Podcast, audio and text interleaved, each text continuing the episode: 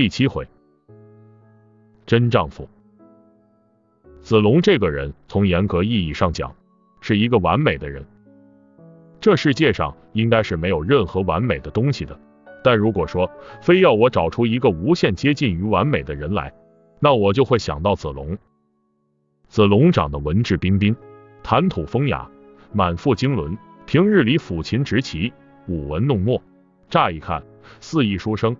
但眉宇间掩不住一股英气，一瞥之下，双目中隐隐显出一种霸气。我最初见到子龙时，完全没有把他当回事。虽然他那时已经胜了文丑，但我总觉得这样一个文弱书生，即便胜了也是巧合。也许是文丑那天正巧拉肚子，或者长了痔疮。而军师最早见到子龙时说过一句话：“子龙，深藏不露者也。”直到长坂坡一战。我才真正认识了子龙。那次我得知大嫂与幼主掉队了，于是马上回去寻找。在桥头遇到子龙，我一肚子的怒气都朝他发了过去。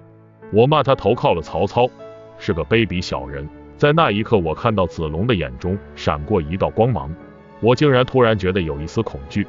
子龙没有反驳我，而是调转马头杀了回去。那可是千军万马呀！我知道从此可能再也见不到子龙了。正懊悔时，却见子龙又杀了回来，血染征袍，怒目圆睁。他对我说：“没有找到大嫂。”说罢又转身杀了进去。如此七进七出，最后一次我几乎都没认出他来。这一战，子龙名扬四海，两军阵前但凡提起常山赵子龙来，无不胆战心惊。我亦自此对子龙刮目相看。子龙平时话不是很多，但却经常给我讲一些道理。我有什么想不明白的事，也最喜欢去找他。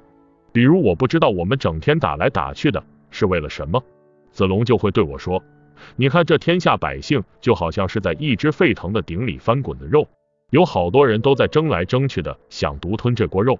我们现在做的就是把这些人都打败，然后把火弄灭。”有时我忍不住想，上天为何对子龙如此眷顾？他身上几乎集中了所有男人的优点。世上又有哪个女子没有想过嫁给子龙这样的人？然而我知道子龙并不快乐。当年在贵阳的时候，子龙曾与一个叫赵范的人结拜为兄弟。后来二人饮酒时，赵范命其王兄之嫂樊氏出来倒酒。子龙一见之下，惊为天人。赵范见二人眉来眼去之间似有万条情丝，于是便要成全他们俩。子龙当时是大怒而起，痛斥赵范。再后来，大哥为其做媒，子龙亦不肯答应，说为了一个女子而败坏了名声，好男儿何患无妻？于是世人皆称子龙为真丈夫也。但只有我知道，子龙这么多年来一直郁郁不乐。